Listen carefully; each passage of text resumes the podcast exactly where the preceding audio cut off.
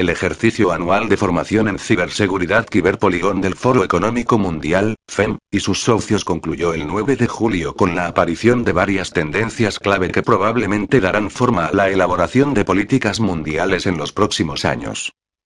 Estas tendencias incluyen un deseo de inmunizar Internet con anticuerpos digitales para proteger a la sociedad de los ciberataques y la desinformación aprovechando los ataques de ransomware y una crisis de salud pública para justificar la centralización del poder y el control, una demonización de las criptodivisas a favor de las monedas digitales de los bancos centrales en las que todas las transacciones se registran en un libro de contabilidad centralizado y tienen la capacidad de conceder permisos en las compras, lo que consolida aún más el poder, una fusión más estrecha de la corporación y el Estado como la solución a cualquier crisis, ya sea la ciberseguridad, el cambio climático o el COVID-19, sin que se someta de votación la voluntad del pueblo. Los debates del Ciberpolígono 2021 concluyeron con el deseo de inmunizar Internet, demonizar las criptomonedas y apuntalar los sistemas centralizados de gobierno a través de una fusión más estrecha de las corporaciones y los estados, asociaciones público-privadas.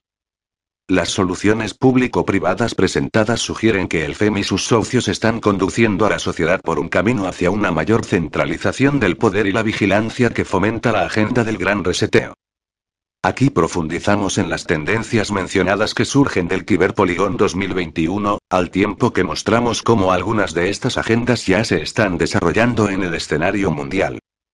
Inmunización de Internet antes de los grandes ataques de ransomware contra infraestructuras críticas de este año. El FEM publicó un breve vídeo el 18 de enero de 2021 en el que advertía sobre un ciberataque con características similares al COVID que se extendería más rápido y más lejos que cualquier virus biológico.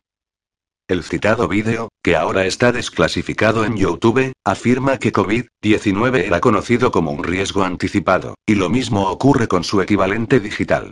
Una ciberpandemia.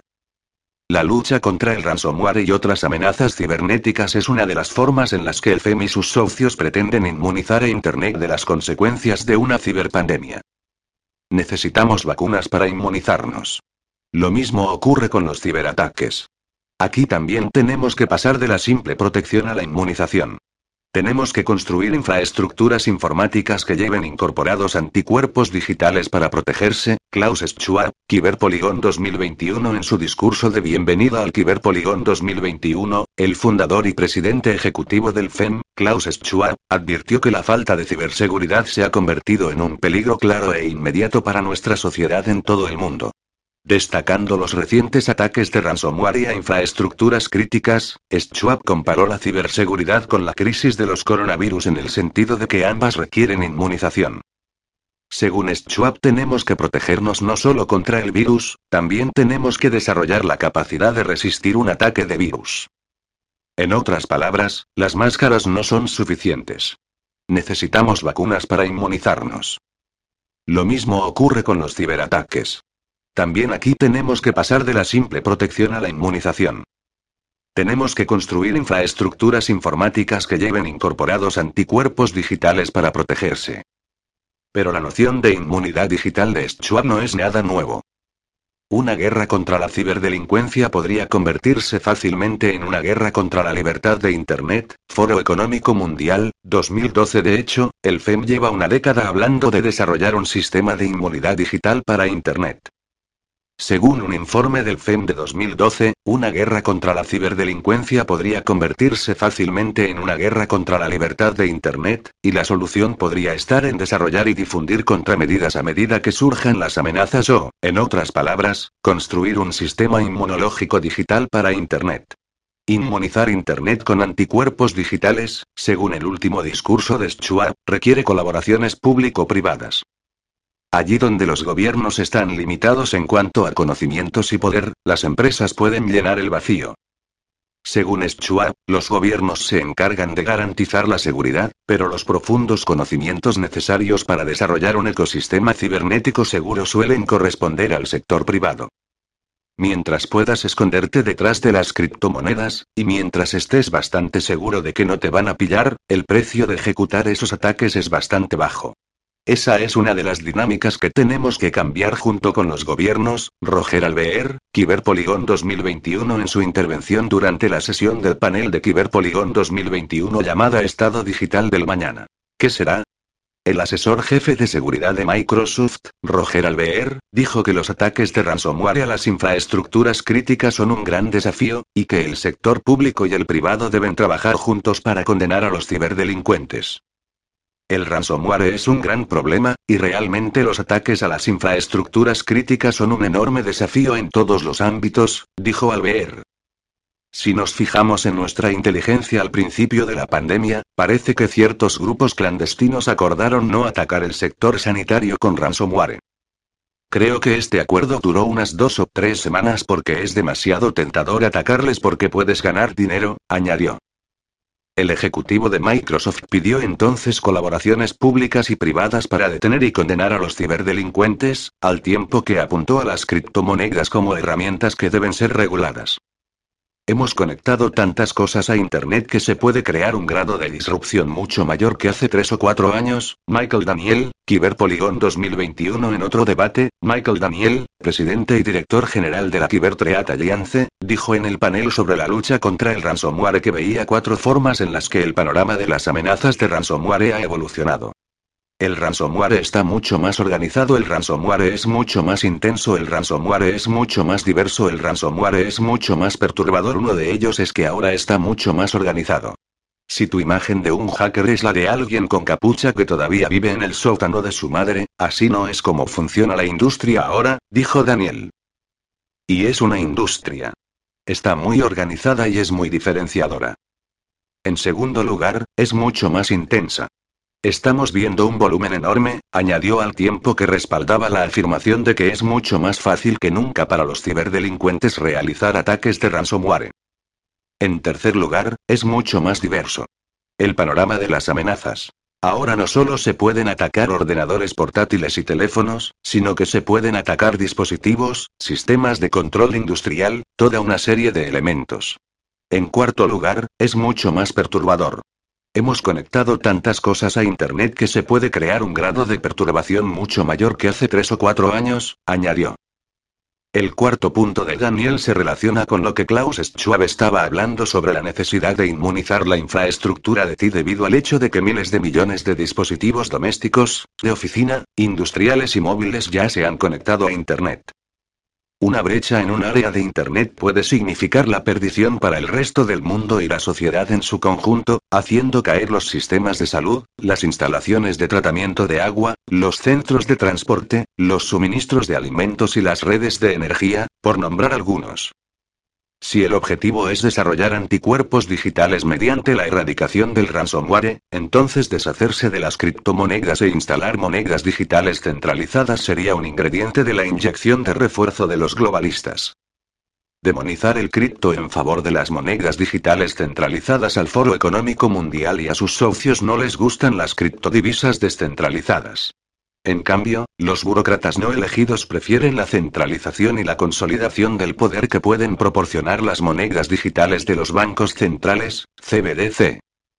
Por lo tanto, los miembros del FEM aprovecharán cualquier oportunidad para demonizar las criptodivisas descentralizadas como Bitcoin y Ethereum. En el Ciberpolígono 2021, los globalistas apuntaron al modelo de negocio ransomware as a service como medio para atacar a las criptodivisas más ampliamente. Teresa Walsh, jefa global de inteligencia FSISAC, dijo en el panel de Ciberpolígono 2021 sobre combatir el ransomware que el ransomware continuaría mientras los ciberdelincuentes pudieran sentarse y cobrar sus bitcoins, entre otros incentivos. Puedes simplemente entrar en el mercado clandestino y comprar un kit de suplantación de identidad para ayudarte a distribuirlo, y luego simplemente cosechar los beneficios de los bitcoins que entran siempre y cuando les des un poco al lado a los operadores detrás del escritorio. Teresa Walsh, Ciberpolígono 2021. El ransomware es un servicio, dijo Walsh, y añadió. Es un modelo de negocio, el ransomware como servicio, en el que no tienes que tener muchos conocimientos sobre cómo crear ransomware. Puedes simplemente entrar en el mercado clandestino y comprar un kit de phishing que te ayude a distribuirlo, y luego simplemente cosechar los beneficios de los bitcoins que entran, siempre y cuando des un poco de margen a los operadores detrás del escritorio. Las palabras de Walsh se hicieron eco de las del asesor jefe de seguridad de Microsoft, Roger Alvear, que dijo en el debate digital State of Tomorrow. Mientras puedas esconderte detrás de las criptomonedas, y mientras estés bastante seguro de que no te van a pillar, el precio de ejecutar esos ataques es bastante bajo. Esa es una de las dinámicas que tenemos que cambiar junto con los gobiernos. Imagina que puedes dar a tus hijos algo de dinero en rublos digitales y luego restringir su uso para la compra de comida basura. Alexei Zabotkin, Ciberpolígono 2021. Otro panel de discusión de Ciberpolígono 2021 tenía un título bastante peculiar.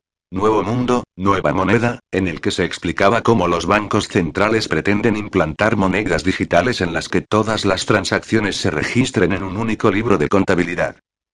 El panel destacó los esfuerzos del Banco Central por poner en marcha monedas digitales que puedan programarse con permiso sobre las transacciones, con la capacidad de restringir ciertas compras. Este rublo digital permitirá una mejor trazabilidad de los pagos y del flujo de dinero, y también explorará la posibilidad de establecer condiciones sobre los términos permitidos de uso de una determinada unidad monetaria. Alexei Zabotkin, Ciberpolígono 2021. El vicegobernador del Banco de Rusia, Alexei Zabotkin, dijo que el rublo digital explorará la posibilidad de establecer condiciones sobre los términos permitidos de uso de una determinada unidad monetaria. Imagínese que puede dar a sus hijos algo de dinero en rublos digitales y luego restringir su uso para la compra de comida basura, añadió. Así que, recapitulando hasta ahora, inmunizar Internet significa erradicar el ransomware y otras amenazas, y parte de la erradicación del ransomware significa demonizar las criptodivisas mientras se impulsa la creación de monedas digitales totalmente centralizadas y basadas en permisos de los bancos centrales. Centralizar el poder, la vigilancia y el control de las empresas y del Estado en general, todas las soluciones propuestas conducen a dar a las entidades públicas y privadas más poder para vigilar, controlar, coaccionar y ejercer influencia sobre toda la actividad digital a través de la fusión de corporaciones y estados, asociaciones público-privadas. Y con la gran agenda de restablecimiento del FEM que impulsa la fusión de nuestros seres físicos, digitales y biológicos a través del ecosistema de la Internet de los Cuerpos, yo, lo que estamos viendo es un futuro en el que el cuerpo humano está físicamente conectado a Internet en todo momento, lo que hace que los propios seres humanos sean vulnerables a los ciberataques. El ecosistema IoT forma parte de la cuarta revolución industrial que el Foro Económico Mundial desea aprovechar para su programa de gran reinicio. Después de la Internet de las Cosas, que transformó la forma en que vivimos, viajamos y trabajamos conectando objetos cotidianos a Internet, ha llegado el momento de la Internet de los Cuerpos, escribió Xiao Liu, miembro del Centro para la Cuarta Revolución Industrial del FEM. Esto significa recoger nuestros datos físicos a través de dispositivos que pueden implantarse, tragarse o simplemente llevarse puestos, generando enormes cantidades de información relacionada con la salud. Según RAN, el aumento de la adopción de IoT también podría aumentar los riesgos geopolíticos globales, porque los estados de vigilancia pueden utilizar los datos de IoT para imponer regímenes autoritarios. Si la utopía tecnocrática de los globalistas llega a hacerse realidad, un ciberataque a los sistemas informáticos críticos podría hacer caer todo el sistema, enviando a la Internet de los Cuerpos al caos. Dado que las experiencias humanas parecen volverse más virtuales en los sistemas centralizados, solo tendría sentido que los burócratas globalistas no elegidos hicieran que Internet fuera lo más seguro posible. Después de todo, sería mucho más difícil para ellos rastrear toda tu actividad en línea si no tuvieran un control total sobre la gobernanza y las regulaciones de Internet. En la actualidad, estamos viendo cómo países europeos como Francia exigen tarjetas sanitarias digitales COVID y pasaportes de vacunas para que los ciudadanos participen en actividades cotidianas no esenciales, como ir a restaurantes y eventos deportivos. Francia pronto empezará a cobrar a la gente por las pruebas de PCR como medio para coaccionar a las personas para que se vacunen y luego se inscriban en el pasaporte sanitario, lo que amenaza los derechos humanos fundamentales a muchos niveles, como se informó anteriormente en El Sociable. Pero los medios tecnológicos para un mayor control y vigilancia no se detienen ahí. El Ciberpolígono 2020 y los acontecimientos que se producirán en 2021 en el Ciberpolígono del año pasado, Schwab advirtió de una inevitable pandemia cibernética. Todos conocemos, pero aún no prestamos suficiente atención, el aterrador escenario de un ciberataque generalizado, que paralizaría por completo el suministro eléctrico, el transporte, los servicios hospitalarios, nuestra sociedad en su conjunto, dijo Schwab en 2020. Este año, el fundador del FEM dio continuidad a su aterrador escenario destacando los recientes ataques de ransomware que han golpeado las infraestructuras críticas de todo el mundo en 2021. Los ciudadanos se ven afectados por la escasez de energía, el retraso de los tratamientos médicos y otros efectos que provoca esta nueva raza de audaces ciberataques. Klaus Schwab, Ciberpolígono 2021. Hemos visto en los últimos meses, por ejemplo, ataques de ransomware dirigidos a hospitales, infraestructuras críticas, sistemas escolares, la red eléctrica y muchos otros servicios esenciales, dijo Schwab. Los ciudadanos se ven afectados por la escasez de energía, el retraso de los tratamientos médicos y otros efectos que provoca esta nueva raza de audaces ciberataques, añadió. Siempre preparándose para una ciberpandemia anticipada, los debates del ejercicio Ciberpolígono del año pasado se centraron en el continuo llamamiento de los globalistas a la colaboración público-privada, la adopción de esquemas de identidad digital y el deseo de censurar la desinformación que iba en contra de los mensajes autorizados. Los grupos aliados de Biden, incluido el Comité Nacional Demócrata, también están planeando involucrar a los verificadores de hechos de manera más agresiva y trabajar con los proveedores de SMS para disipar la información errónea sobre las vacunas que se envía a través de las redes sociales y los mensajes de texto. Politico, 2021. Esta misma semana, Politico informó de que las organizaciones políticas contratarán a fact-checkers para presionar a los proveedores de SMS para que censuren los medios sociales y los mensajes de texto relacionados con las vacunas. Según Politico, los grupos aliados de Biden, incluido el Comité Nacional Demócrata, también están planeando involucrar a los verificadores de hechos de manera más agresiva y trabajar con los portadores de SMS para disipar la información errónea sobre las vacunas que se envía a través de las redes sociales y los mensajes de texto. Aquí vemos cómo la política se abre paso en las políticas de mensajería de las plataformas más influyentes del sector privado, a pesar de que el portavoz de la Casa Blanca, Kevin Muñoz, aseguró a Politico que la administración estaba comprometida a mantener la política fuera del esfuerzo. Cuando vemos esfuerzos deliberados para difundir información errónea, lo vemos como un impedimento para la salud pública del país y no vamos a rehuir de denunciarlo, dijo Muñoz. Para mí, la identificación digital es una parte muy importante del futuro, inevitablemente, los gobiernos van a avanzar en esta dirección, absolutamente, inevitablemente. Tony Blair, Ciberpolígono 2020. En el frente de la identidad digital, Tony Blair dijo en el Ciberpolígono del año pasado: para mí la identificación digital es una parte muy importante del futuro. Inevitablemente, los gobiernos van a avanzar en esta dirección, absolutamente, inevitablemente, añadió. Si avanzamos hasta hoy, las tarjetas sanitarias y los pasaportes de vacunas son solo peldaños hacia la adopción de la identidad digital. Para los que no están familiarizados, las identidades digitales mantienen un registro de toda su actividad en línea, como los sitios web que visita, con quién se comunica, su estado de salud, su información financiera, su puntuación de crédito, etc. Según un informe del FEM de 2018, nuestra identidad es, literalmente, lo que somos, y a medida que avanzan las tecnologías digitales de la IV Revolución Industrial, nuestra identidad es cada vez más digital. Esta identidad digital determina a qué productos, servicios e información podemos acceder, o, por el contrario, a qué se nos cierra el paso. En otras palabras, las identidades digitales, siendo los pasaportes sanitarios solo uno de sus componentes, están conduciendo a un sistema de clases en el que las personas tienen acceso a información, productos y o servicios privilegiados en función de los datos registrados en sus identidades digitales.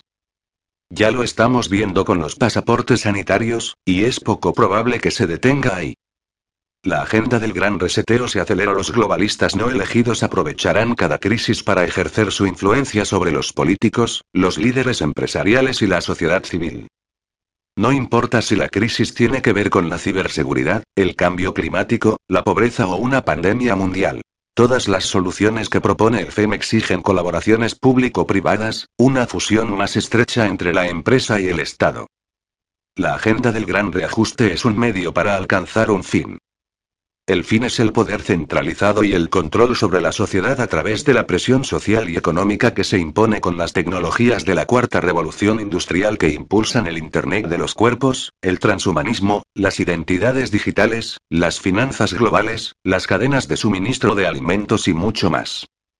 Con el Polígono Cibernético 2021, vemos que el FEM y sus socios pretenden inmunizar Internet, demonizar las criptodivisas, y superponer su centralización de poder sin someter ni una sola vez su agenda a la votación de la voluntad popular. Sociable.co weblink. El hombre que se llama a sí mismo presidente, Joseph R. Biden, nunca ha puesto un pie en la verdadera Casa Blanca, puede informar ahora Real Raw News. Inmediatamente después de los resultados de las elecciones presidenciales de 2020, los militares estadounidenses asumieron el control provisional de la Casa Blanca en medio de las preocupaciones de que Biden y sus aliados del Estado Profundo realmente habían robado la elección. En la noche de las elecciones, mientras la ventaja del presidente Donald J. Trump sobre Biden parecía evaporarse por arte de magia, el ejército estadounidense ya estaba investigando los informes de colusión entre la campaña de Biden y el grupo de hacking patrocinado por China, Nakion, financiado subrepticiamente por el EPI. El oscuro grupo de ciberguerra tiene un historial de interferencia en elecciones extranjeras y es uno de los principales actores en la ciberguerra del EPI con Taiwán. Los militares tienen pruebas que demuestran que la campaña de Biden no solo tenía conocimiento de la intrusión de Nakion en las máquinas de votación de Dominion, sino que la alentó. Dominion suministró equipos y software electoral a 28 estados, incluidos los estados disputados en los que la imperiosa ventaja de Trump cambió a favor de Biden durante la madrugada. Mientras Estados Unidos dormía, los militares observaban. El 4 de noviembre, a las 5 a.m., Trump recibió una llamada telefónica del general del Cuerpo de Marines David H. Berger, miembro del Estado Mayor Conjunto, quien reveló que saboteadores chinos habían penetrado las máquinas de votación del dominio en al menos 6 estados. El general Berger le dijo a Trump que los militares no habían podido frustrar el ataque porque alguien de dentro luchó contra sus esfuerzos por recuperar el control del software de votación. Cuando Trump pidió a Berger que consultara al jefe del Estado Mayor Conjunto, el general Mark Milley, Berger habría dicho: «Señor presidente, no creo que podamos confiar en él. Le sugiero que firme inmediatamente la ley de insurrección». La ley de insurrección de 1807, una vez promulgada, sustituye a la ley Posse Comitatus, esta última limita los poderes del gobierno federal en el uso de personal militar federal para hacer cumplir las políticas nacionales dentro de los Estados Unidos. 3 días después de las elecciones, cuando todavía se estaban contando los votos fraudulentos, el general Berger le dijo a Trump que haría todo lo posible para impedir la investidura de Biden como presidente. Pero el cuarto día casi todos los medios de comunicación, la mayor parte del Congreso y la élite liberal respaldaron a Biden como vencedor. Biden se encontró con una sorpresa no deseada cuando llegó a la Casa Blanca el 20 de enero. Él y Kamala Harris fueron detenidos por la Guardia Nacional y los marines estadounidenses en la valla de alambre de púas que rodea la Casa Blanca. Los marines les informaron de que los militares habían asumido el control del poder ejecutivo y les ordenaron desalojar la zona. Cuando Harris dijo beligerantemente, «Apartaos, ahora somos el presidente», los marines cerraron la verja. Aunque la mayoría de los militares apoyaban a Trump, Biden contaba con sus aliados. Las agencias de inteligencia, el servicio secreto y elementos disidentes de las Fuerzas Armadas estadounidenses, incluidos algunos generales y almirantes de alto rango. RRN escuchó, pero no puede confirmar, un informe sobre un breve tiroteo que se produjo después de que Kamala Harris ordenara al servicio secreto asaltar la Casa Blanca. Según el informe, 2 agentes del servicio secreto murieron y un marine resultó gravemente herido antes de que las fuerzas de Biden fueran repelidas del recinto. Para evitar la vergüenza y mantener una ilusión de poder, la gente de Biden urdió una treta, apoyada por sus aliados mediáticos, para engañar al público estadounidense haciéndole creer que había ganado unas elecciones justas y que se había instalado en la Casa Blanca en la fecha prevista. En la finca de 300 acres del actor y productor Tyler Perry en Atlanta se encuentra una réplica de 3 pisos de estuco de la residencia del comandante en jefe, que originalmente construyó como una pieza de set para un programa de televisión. Perry, un demócrata que apoyó a Biden y canalizó millones de dólares para su campaña, permitió a Biden utilizar la falsa Casa Blanca como base de operaciones. Aunque la réplica de la Casa Blanca está construida a escala del 80%, en la televisión y en las imágenes es indistinguible del 1600 de la Avenida Pensilvania. Biden y Harris han estado utilizando el facsímil para fingir liderazgo e imponer un gobierno despótico a la nación. Es desde allí donde la criminal secretaria de prensa de Biden, Jen Psaki, ofrece sesiones informativas diarias para la prensa, y Biden recibe a dignatarios extranjeros. Desgraciadamente, todos los medios de comunicación, incluida la cadena Fox News, se adhieren a esta ficción perpetrada en el público estadounidense. Mientras tanto, la verdadera Casa Blanca está a oscuras. Observadores incondicionales e incluso aliados de Trump han demostrado que la Casa Blanca está vacía. En mayo, el abogado y aliado de Trump, Lynn Ward, penetró en el velo del secreto colándose en el interior de la Casa Blanca para demostrar que ni Biden ni ningún miembro del personal presidencial habitaban en su interior. En cambio, las fotografías de Trump seguían adornando el ala oeste, y los papeles que llevaban su firma seguían en el escritorio resuelto. La Casa Blanca está siendo preservada para Donald J. Trump, cuyo regreso a la autoridad es inminente. El 30 de junio, los principales medios de comunicación informaron de la muerte, el 29 de junio, del exsecretario de Defensa Donald Rumsfeld, que a sus 88 años tenía ciertamente un pie en la tumba y podría haber expirado en cualquier momento. La causa de su muerte fue un mieloma múltiple, un cáncer que se forma en los glóbulos blancos y daña los huesos, los riñones y el sistema inmunológico. Aunque estaba gravemente enfermo, el cáncer no le mató.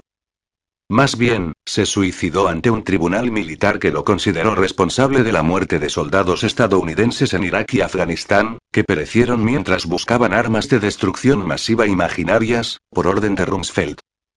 Se desconocen los detalles de cómo los militares agarraron a Rumsfeld, pero RRN ha sabido que fue arrestado el 27 de mayo y rápidamente trasladado en avión a Diego García, donde Estados Unidos tiene una base de bombarderos crítica y, según parece, instalaciones controladas por la Oficina de Comisiones Militares de Estados Unidos. RRN tardó en hacerse eco de esta noticia porque la mayor parte de nuestro contenido sobre tribunales proviene de los juicios en Gitmo. RRN ha sabido que los militares también tienen la intención de interrogarle sobre su implicación en el 11S y la casualidad de la destrucción de Cantor Fitzgerald, una empresa de corretaje que hacía negocios con el Departamento de Defensa de Estados Unidos. Se dice que los servidores de esa empresa, destruidos en el colapso junto con 650 empleados, contenían pruebas de que Rumsfeld había malversado $2,3 billones en efectivo del Departamento de Defensa para financiar sus programas personales de operación negras. De hecho, un día antes del 11S, Rumsfeld admitió que el Pentágono había perdido inexplicablemente esa cantidad de dólares. Pero la Oficina de Comisiones Militares nunca tuvo la oportunidad de presentar sus pruebas en el juicio, ni de sonsacar a Rumsfeld una confesión. A los 15 minutos de iniciado el proceso, cuando el Cuerpo de Abogados Generales de la Marina de los Estados Unidos comenzó a leer una extensa lista de cargos, Rumsfeld hizo una mueca de dolor físico insoportable y luego se desplomó en el suelo con un ataque de convulsiones, balbuceando y echando espuma por la boca. Los paramédicos entraron en la sala, pero sus esfuerzos por salvarle fueron inútiles. En pocos minutos, Rumsfeld había perecido. La autopsia del 1 de julio reveló que las gafas de lectura de Rumsfeld, que se le había permitido llevar en el juicio, tenían una aguja microscópica oculta en la punta de la patilla. La aguja contenía una dosis letal de cianuro de potasio. Un investigador de patología forense militar dijo que Rumsfeld debió quitarse las gafas inocuamente y se inyectó el veneno en la lengua o en la mejilla.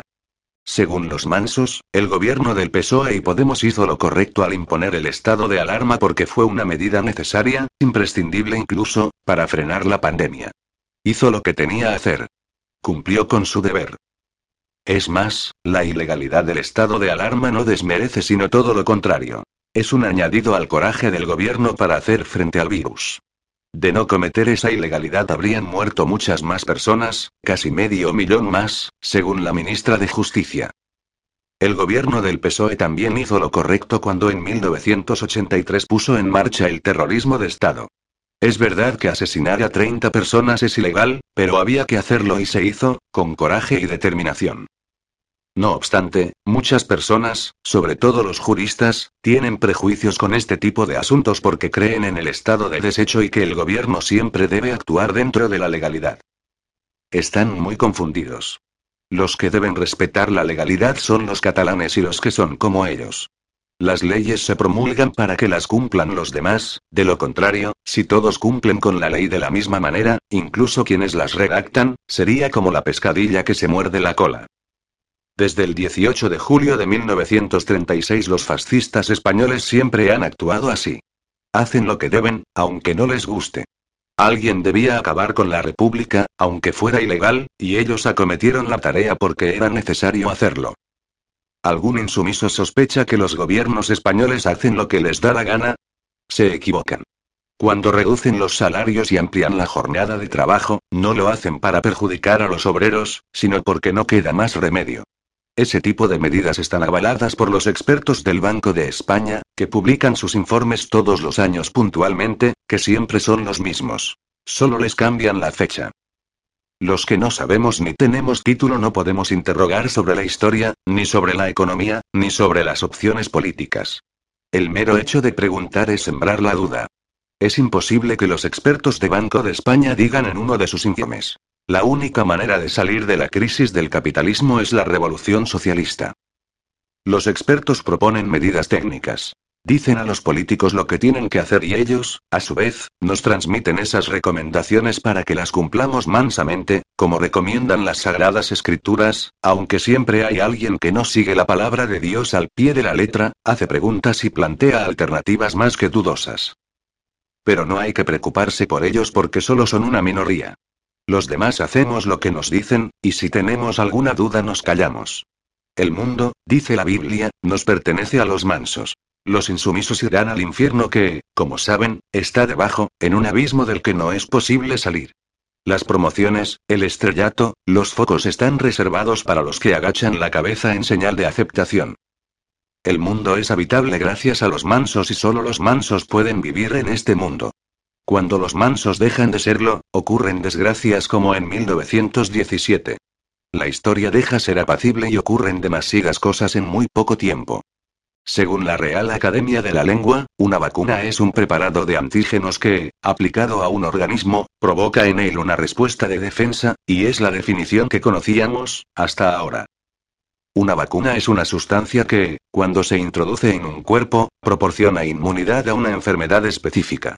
Esta persona, ahora inmune, es por tanto incapaz de transmitir esa enfermedad a otros. Este era hasta ahora el objetivo de cualquier vacunación. La vacuna contra la COVID-19, ya sea de Pfizer, Moderna, AstraZeneca o Johnson & Johnson, está siendo impulsada por todas partes, hasta el vómito. Estas empresas han ganado miles de millones en el último año vendiendo cientos de millones de dosis de sus vacunas. A día de hoy, se admite fácilmente que las vacunas contra la COVID no confieren inmunidad contra las infecciones y no evitan la transmisión de la enfermedad a otras personas. De hecho, un artículo en el British Medical Journal destacó que los estudios realizados por las farmacéuticas no fueron diseñados ni siquiera para intentar evaluar si las vacunas limitaban la transmisión. Los medios de comunicación y las declaraciones del gobierno central y de las comunidades autónomas están llenas de declaraciones en sentido contrario, pero están cargadas de adjetivos como probable, posible y podría. Los propios fabricantes de vacunas, al lanzar las terapias génicas de ARN no probadas, tenían bastante claro que la eficacia de su producto se basaba en reducir la gravedad de los síntomas.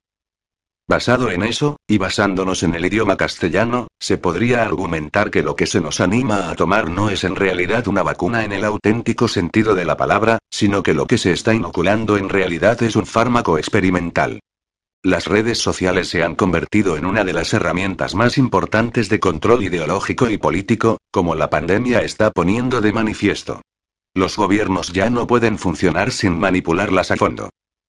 El gobierno de Biden acusa a Facebook de no purgar suficientemente los contenidos críticos hacia las vacunas, contribuyendo a que la población se mantenga indecisa.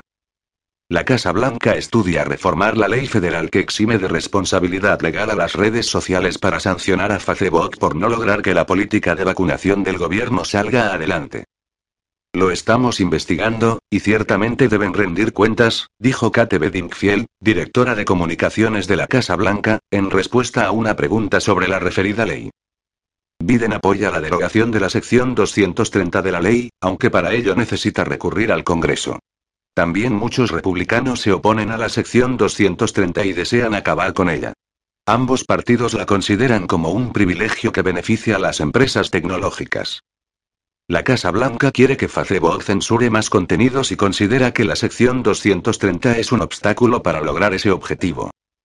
Las redes sociales, y Facebook en particular, no pueden censurar más de lo que ya han censurado. La oposición a las vacunas no procede de ahí porque, según las encuestas, los usuarios de Facebook son más propensos a vacunarse que el estadounidense medio. El 85% de los usuarios de Facebook en Estados Unidos se han vacunado o quieren vacunarse y el objetivo del gobierno era que se vacunen el 70% de los estadounidenses antes del 4 de julio. Facebook no es la razón por la que el gobierno no ha alcanzado su objetivo. Quienes desinforman no son los usuarios sino los gobiernos. El de Estados Unidos, como todos los demás, ha estado mintiendo sobre la pandemia desde las primeras directrices sobre las mascarillas. No es de extrañar que la población se sienta engañada. Si la Casa Blanca quiere promover la vacunación, lo tiene muy fácil. Debería presionar a la FDA para que apruebe las vacunas de manera definitiva y no con una mera autorización de emergencia. De esa manera, dejaría bien claro que las vacunas no son experimentales, es decir, que no están tratando a las personas como cobayas de laboratorio.